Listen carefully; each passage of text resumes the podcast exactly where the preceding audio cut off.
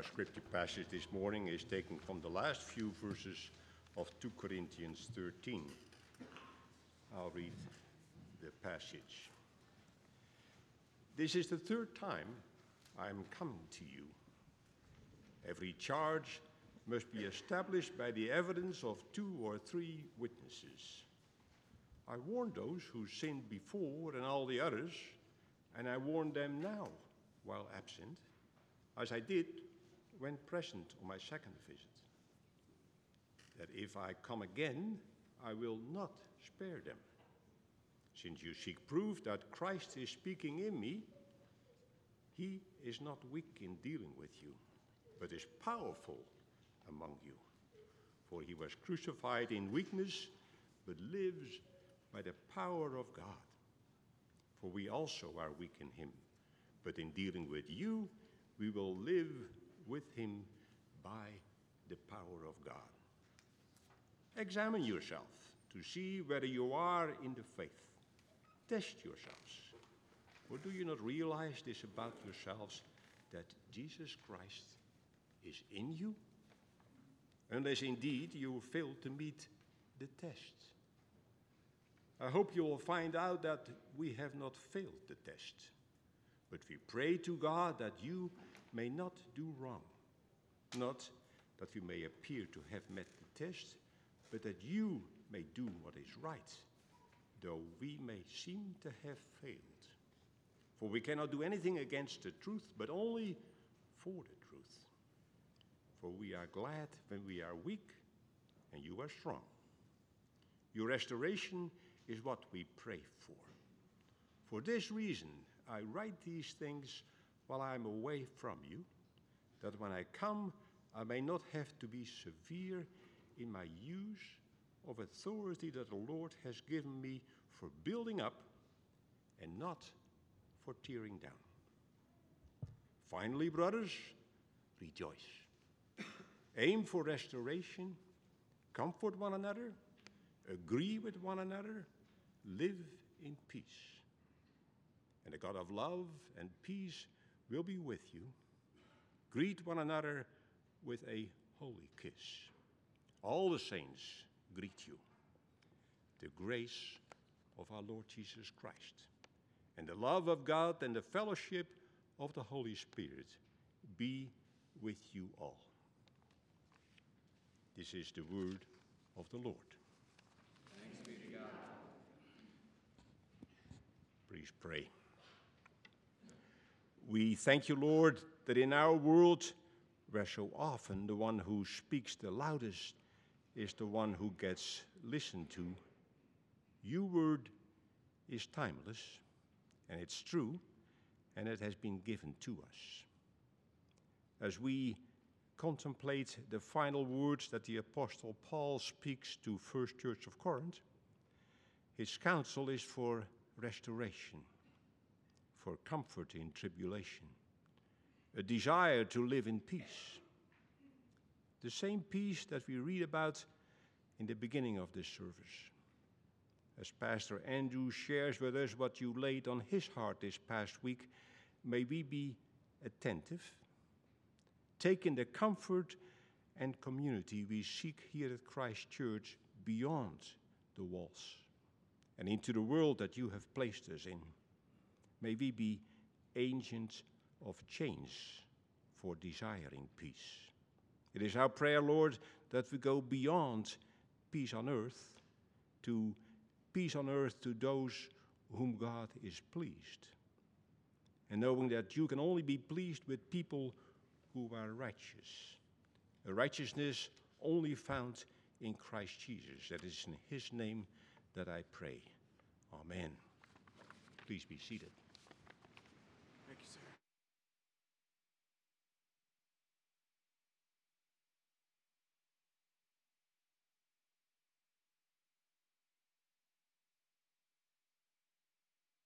Thanksgiving weekend to you. It's good to be together and open God's Word. Uh, John hit all the high notes in his prayer, uh, so we're done. it's always good to know uh, at least one person is listening Uh, I appreciate that. There is very much a sort of a wraparound with, with this passage. You know, Paul's beginnings and endings are, are really important in his letters. Oftentimes, we just kind of blow right through them in, in various ways um, and, and, miss a, a lot of the meat of what he is saying. But if you remember, when we started this series back in Second Corinthians a number of weeks ago now, you know, we talked about the, the God and Father of our Lord Jesus Christ, the Father of mercies, and the God of all comforts, who comforts us in all of our afflictions so that we may be able to comfort others who are in affliction.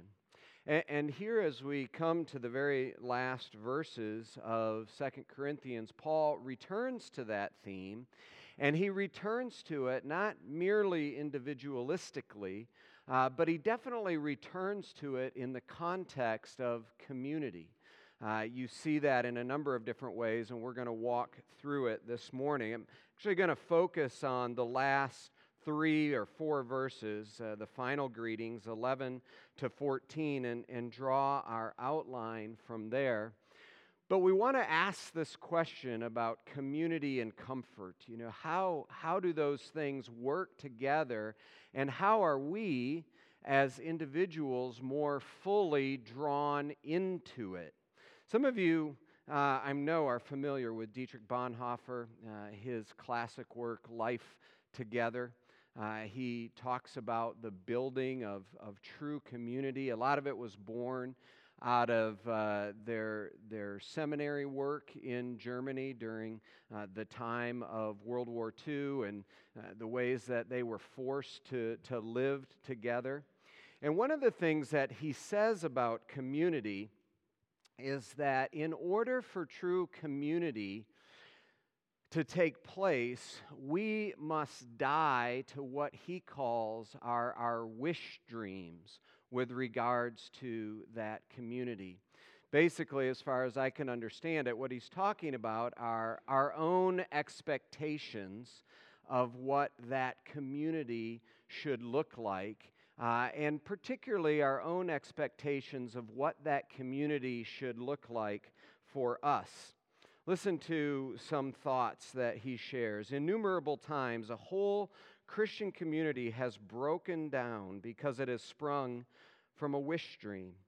The serious Christian, set down for the first time in a Christian community, is likely to bring with him a very definite idea of what Christian life together should look like, and then they try to realize it.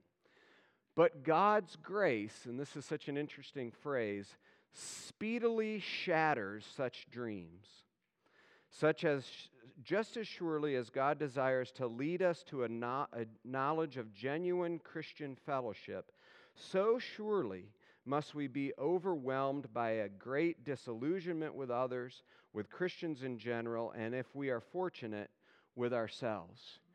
Uh, so, very powerful words there about being uh, overcoming the disillusionment that we might have and the disappointment that we have with our own expectations of community. He goes on, by sheer grace, God will not permit us to live even for a brief period in this dream world. He does not abandon us to those rapturous experiences and lofty moods that come over us like a dream. God is not a God of the emotions, but the God of truth. Only that fellowship which faces such disillusionment with all its unhappy and ugly aspects begins to be what it should be in God's sight, begins to grasp in faith the promise that is given to it. Bonhoeffer sums it up by saying, He who loves his dream of community more than the Christian community itself becomes a destroyer of the latter, even though his or her personal in- intentions may be ever so honest and earnest and sacrificial. These ideas, I feel like Paul or uh, Bonhoeffer could have been reading Second Corinthians, uh, and particularly this end, because he deals, you know, Paul is dealing with the disillusionment of community. Uh, in a very real way as they have been uh, at a severe test with one another, Paul and the Corinthians. And yet, he is calling people to the very community that they may be disillusioned with. And he is calling them to step into that and to share it, to open it up in very real, authentic ways. And so I want to walk through it this morning and, and just point out some characteristics of community. Uh, like I said, borrowing primarily from 11 to 13, but then actually working backwards. Uh, have the welcoming community, the truthful community, and the joyful community. You could attach some questions to this. You know, what does this community look like, the welcoming community? What is this community based on, the truth? Uh, and, and where does the power for this kind of community come from? It's the joy that is ours in Christ. So let's start with the welcoming community. Look at verse 12 and 13. Greet one another with a holy kiss. All the saints uh, greet you. Here is a, a big community, all the saints, uh, Paul is saying to the Corinthians. Now, remember, when Paul is writing to Corinth, he's writing to a largely Gentile church in, uh, in the uh, European world, right? Uh, this is different than the Jewish church that was over in Palestine.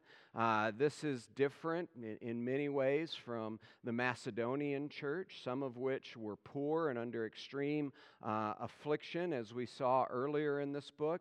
You know, this church, this Corinthian church, was wealthy, it was secular, it was powerful in so many ways. And, and yet, Paul here is painting a, a picture of community in which all are embraced. Uh, I know that this word has been co opted in different ways, but it's an inclusive community.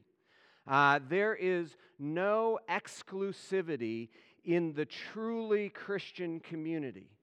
Uh, nobody is, is set out. There are no private groups. Uh, there are no places where uh, some can go and others can't go. There's no mysteries. You don't have to, you know, have a certain card to get in. Uh, you are uh, all one. And Paul emphasizes that in so many ways. This, this is what it means to be the community. If you are a lover of Jesus, and, and if you want to continue to grow, if you want to continue to pursue Him, you are welcome here, no matter what your background might be. No matter if you are uh, black, white, brown, we tend to think in terms of ethnicity so much in our world today, even while at the same time, the, you know, we, we are not just a homogenous group of people. Uh, even in Grand Rapids, it's, it's so changing over the years. It's one of the things that struck me being gone 17 years, coming back to Grand. We are not a homogenous group of people. People move around, and so ethnically, culturally, Paul is saying these things are not barriers, it is an inclusive community. But then, even going beyond that, and we absolutely need to press beyond that because we're all different people. We're, we're marked by our families of origin. We're marked by the opportunities that we've had in different places. We have people that come to the faith uh, out of having been marked by hatred and racism. Uh, we have people that come to the faith having struggled with alcoholism and drug abuse. We have people that come to the faith in the midst of struggles with same sex attraction and all sorts of things there are all kinds of things that mark who we are. Uh, for better or for worse, uh, part of our struggles or, or part of the areas where we see victory in our life. And Paul says, all, all of the saints, greet one another. There's no distinction here uh, for truly the community. Uh, you are to embrace all of them and not turn your back on them. This is such a beautiful picture of what makes this so different than anything else in the world. I mean, there's very, very few other places where you find this type of radical and real inclusivity. Uh, there are very few places. It seems like every other place, it's, it, it's like minded groups, it's like uh, oriented groups. And, and we say, no. The gospel breaks down all of those things. And when we come to the community, it's one of the reasons why comfort can be shared. It's because we all know the need for comfort. You know, I may have found it at the core differently than you found it, but I found it the same in Christ Jesus. And, and, so we come and we share those things in our humility, in the overcoming of our joy. And Paul says this is a characteristic of the community of God. And, and it is not to be divided. You know, we, we need to practice this. And this is what he means when he says, greet one another with a holy kiss. You know how many times I've read that or you've read that in, in your scriptures. Um, always they're like, well, it was sort of cultural in those days. It's the way that they did it, it's kind of akin to a handshake. That's actually not true. Uh, and, and I really discovered that afresh this week. Like, this, this was not something that they did, it was something that uh, immediate family practiced on occasions like if you were gone for a period of time. Uh, you would come home and the immediate family would greet you with what is called a holy kiss. And it's so interesting to me that, that Paul says this here. Uh, Paul says, look at this is what it's like when you come together in community. You are family, and you are so happy and relieved to see these who you love the most and who you are bonded to the most, that you greet one another with this holy kiss. That there is such an expression among us of joy and maybe even relief. You know, travel in those days was not like travel now. We have a few inconveniences, but generally we know that when we go, we'll come back. You know, travel in those days was not like that. And, and, so there was a, a relief when you got home and a welcoming back. I am so glad to see you because I know that the journey has been hard. You ever feel like that when you walk into worship on Sunday and, and you see these? Do you feel like you can say, you know what, I'm so glad to see you because my journey has been hard. Your journey has been hard. And, and to greet one another in that way, you know, we talk about inclusivity, you can talk about intimacy. You know, there is an intimacy that Paul is saying exists among the community.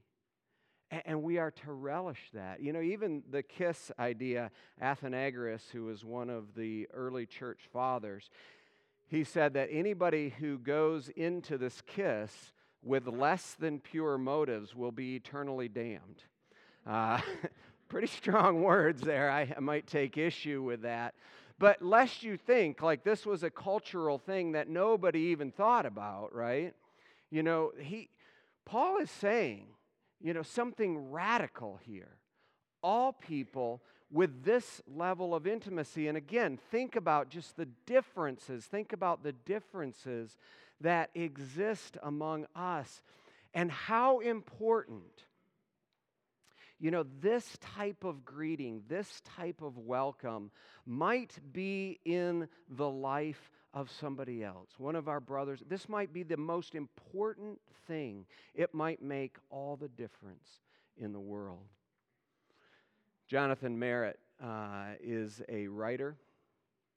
Um, he's a fairly uh, he, he's an evangelical Christian. He's been published in, in various ways, in, including like op eds in the USA Today and that type of thing. He's the son of uh, an, an, evangelical pastor, also a, a rather well known uh, individual. About five years ago, uh, part of Jonathan's story came out in a very, uh, very public way. He is a young man that, uh, through a variety of things, and you can read more about him, has struggled with same sex attraction. Uh, he had a unwise uh, and sinful liaison uh, with a person, uh, and that person published it uh, all over.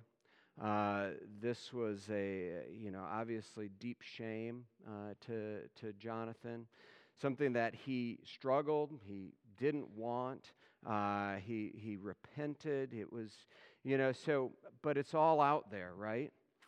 And uh, how, was, how were his friends going to respond? How was the church going to respond to him? These are all questions that he had, and these are questions that we have as well in various ways when we, you know, when we sin, whether it's through heterosexual sin or divorce or any of these public things that tend to mark us in the community, right?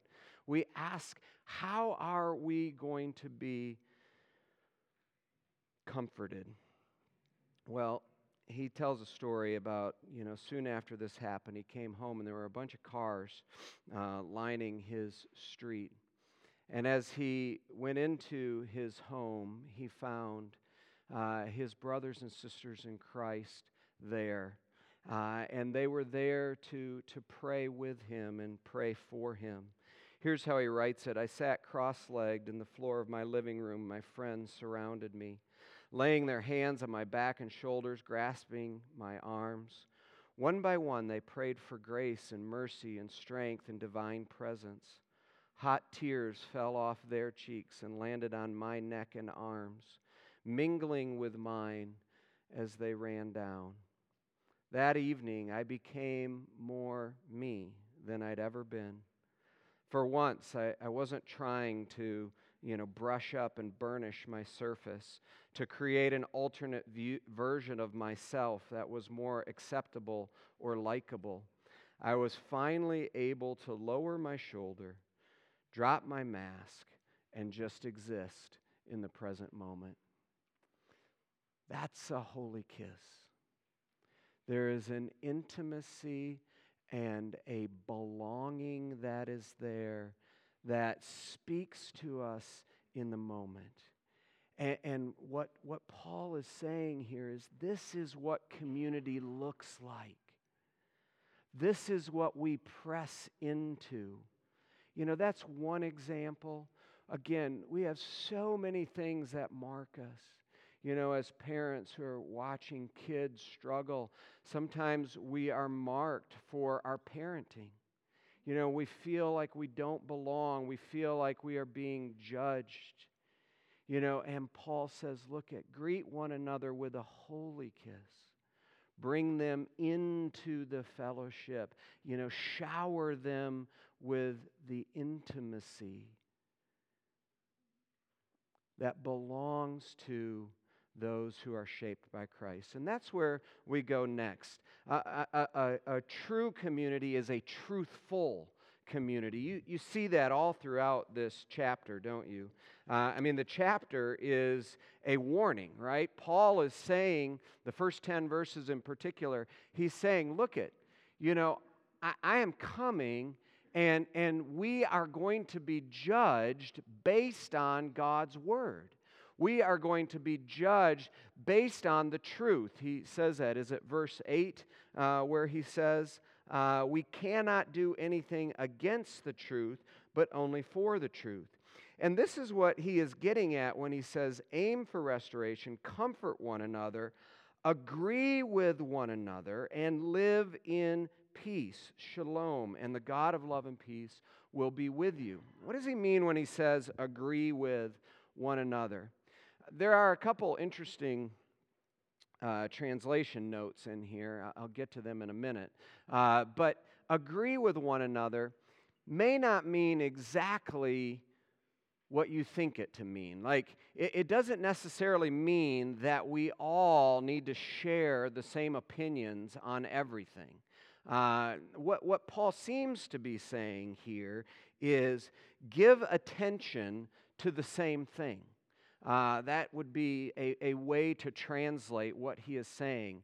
He's saying, pursue, right? So when we talk about it's a truthful community, we're truthful with each other, pursue the same thing. And clearly, he's talking about the scriptures.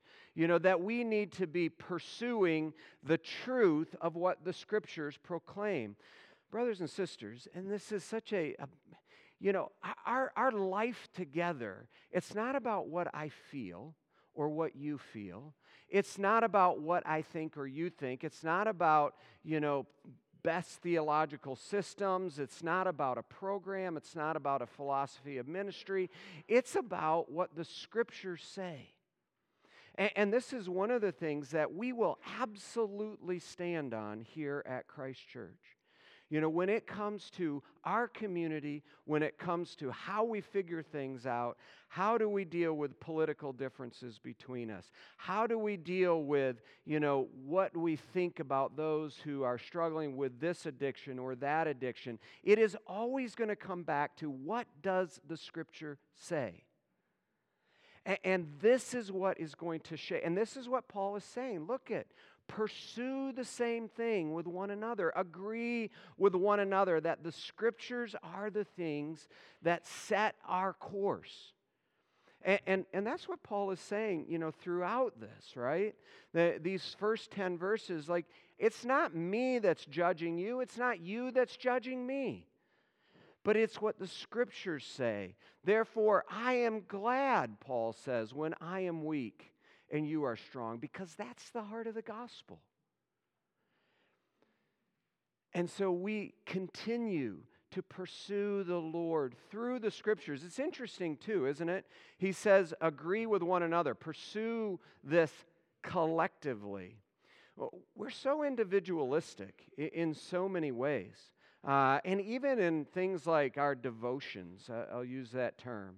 You know, we, we have our, our private devotions, and we oftentimes use that as the basis for our life. Like, what is God telling me? Uh, you know, that God has a word for me. Now, I don't mean to completely discount that, and we need to have times of private worship, right? That's part of our, our life. But, but Paul emphasizes here the importance of doing this together the importance of getting around other Christians and studying the Word. Why? Because we are not wholly sufficient in and of ourselves. And we need, I need you to help me see more clearly. I, love preparing for a sermon in community, you know, with other people around and getting their insights because I am not wholly sufficient and you are not wholly sufficient. You know, so yes, this is a commercial for Bible studies. You know, uh, you know, make that part of your your life. And I know so many of us struggle with time, right? And we're like, well, I don't have time for that. I don't have time for this. Well, what are you making time for? It's not a matter of not having time. I mean, let's just throw that out the door, right?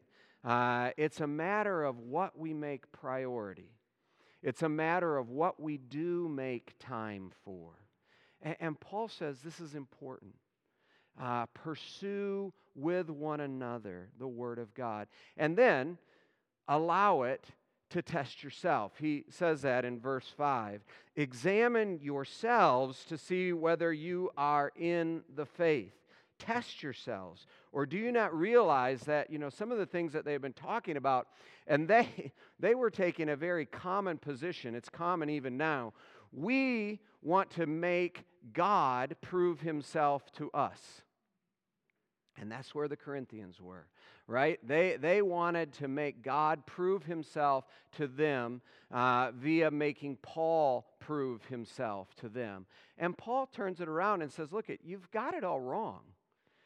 You know, you, you are standing, you know, in the judgment seat over the word, over the church, over the truth.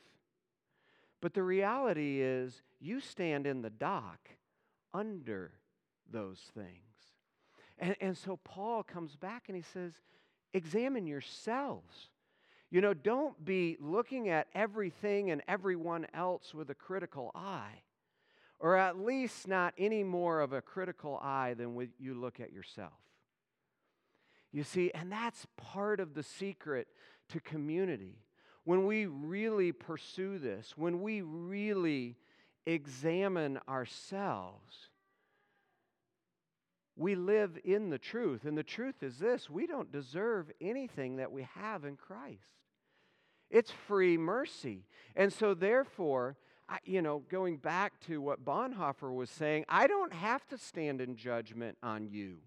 I don't have to stand in judgment on the failures of the church. And I know that this is something that's keeping a lot of people away from the church. You know, it's the way that the church has failed them, the way that the church has failed in the world. And I'm not saying that these things aren't true, they are absolutely true. And, we need to own that as the church. But part of the freedom of what Paul is saying here is when we own that, we go back to the scriptures that says we are accepted in Christ. And it's not the works of our own hands. And it's despite the fact that we are sinful and continually disappoint ourselves, others. It's despite all of that that God comes to us and says, I have chosen to set my affections on you, and you now have your life in Christ. So Paul says, live in the truth. It's the truth that will truly set you free. You know, when we live in the truth, we find out both how wretched and how wicked and how undeserving we are, but we also simultaneously find out how loved, accepted, forgiven we are in Christ. It knocks us down and lifts us up at the same time. Woe is me and hallelujah exists, you know, coterminously because that is the reality of who we are in Christ. And that's where he goes with this last idea. We are the joyful community. Finally, brothers and sisters, he says, rejoice. Now, uh, there are a couple of uh, a couple of translation notes here. One is the word restoration, aim for restoration, aim for being brought together. Uh, some of your translations may say perfection. There is a word for perfection. We usually use telos for that. It's not telos. This is a word that's also used for the mending of nets uh, that uh, the disciples were doing when Jesus came up uh, upon them. It, it seems to be more for coming together, being fixed, being restored, I think is a good translation. And then this uh, opening phrase here finally, brothers, uh, rejoice. Some of you may have a translation that says goodbye. Uh, and that is okay. Uh, the, the, the same Greek word there, it's coming out of charis, love, uh, can be used as a greeting. But in both cases, Paul is connecting these ideas. For restoration, we go back to, to verse 9. Your restoration is what we pray for. Uh, in verse 11, he says, Finally, brothers, rejoice. Seems to be picking up again, verse 9, where he says, We are glad, we rejoice when we are weak. And, and so Paul is very clearly saying, Let joy mark your community. And this makes sense. I mean, we're walking through this, right? And, and, and, we understand joy. Why? Because we are recipients of all of the promises and all of the finished work of Christ. How is it that we can think about being restored? How is it that we can think about, you know, the, the ripped, teared, you know, parts of who we are being mended and being made whole again outside of the finished work of Christ, who became sin for us in order that we might become the righteousness of Christ, in order that we might be restored, in order that we might shine like jewels in order that we might resound to the praise of His glorious grace, not the praise of our ability to keep the law or to uphold a set of morals. That, that's not the Christian religion. You know, not what we're saying with Christianity is that we are recipients of all of the grace of the Lord Jesus Christ. It's interesting here as well, you know, a couple of the verbs that he uses uh, comfort one another, agree with one another. They both can be translated in the passive. Uh, be comforted, you know, be in agreement with one another. These are, and, and even the, the restoration has a passive sense to it. These are things that God does for us. You know, God does this in our hearts, in our lives. Uh, you say, but, you know, don't we pursue these things? Y- yes. You know, we've talked about this before. This is Schaeffer's idea of active passivity, you know, where we rest in the finished work of Christ, but it's an active resting. We throw ourselves on the finished work of Christ. And, and, and this is what Paul is saying here. This joy, these promises where we are comforted, where we are restored, you know, these promises that come into our community through no deserving of our own, these promises are the source. This is the bubbling up. How can I love, you know, somebody who's marked by racism and hatred, but who has found their way into the community and is seeking to turn from that wicked way of thinking? How can I possibly love that person? when I realize what I've been delivered from, when I realize the comfort and the restoration that I have received in Christ, when I have seen the look of Jesus, the look that he gave Peter after Peter denied him. Jesus casts that look on him, and Peter, for the rest of his life, I'm sure, you know, quickly had to repent of any judgment that he ever gave to anybody else, right? Because he knew what it was to be restored by the gospel of Jesus. The second thing that we'll note here is the joyful community. Not only do we have the promises of God, the promises of the gospel, but we have his very presence. I think I pointed out to you before Paul always begins his letters in a particular way and he ends them in a particular way.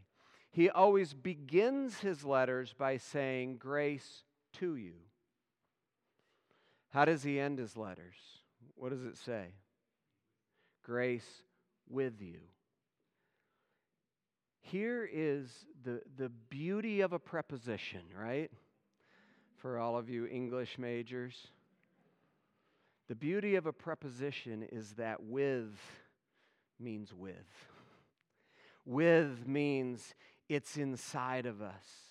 It means we are brought into, in this case, the very fellowship of the Trinity, the grace of the Lord Jesus Christ, the love of God, the fellowship of the Holy Spirit.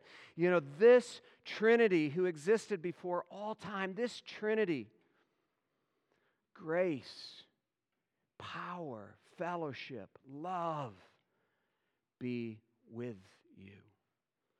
How are you going to truly be the community? How are we truly going to be the community that expresses this? We're not going to do it on our own, that's for sure. Because, you know, like Bonhoeffer's wish dream guy, we'll just mess it all up because we'll bring our own expectations, we'll bring our own ideas of what community ought to look like, and usually it ought to look like me. But Paul says this you have the very presence and power and love of the Trinity with you as you go. One writer talking about the restoration that we experience talks about it Trinitarianly, but restoring the communion is what the life, death, and resurrection of Christ was all about. United to Him by faith, we are again welcomed into the dance of the Trinity, welcomed in love, welcomed because we belong. Brothers and sisters, we've come to the end of Second Corinthians. But Paul isn't sending us out whimpering. He's sending us out rejoicing because of the power that is ours, the belonging that is ours in Jesus Christ. And He encourages us to be here, to shatter all those other ideas of community that we have, but to truly live here in the hope, the joy, the restoration that is ours in the Lord Jesus. May it be so. Let's pray. Father, we pray that you would help us, for we know we need your help. Pray that you would uh, make us humble, uh, make us whole, increase uh, the, the paltry love that we have for others. Increase it to the magnanimous love that you have for us. Lord, we know we cannot do this on our own, but we believe that with you all things are possible. We ask now that you would do this for our comfort, but also that this good news, this comfort, would be shared with all people for your glory. In Jesus' name we pray. Amen.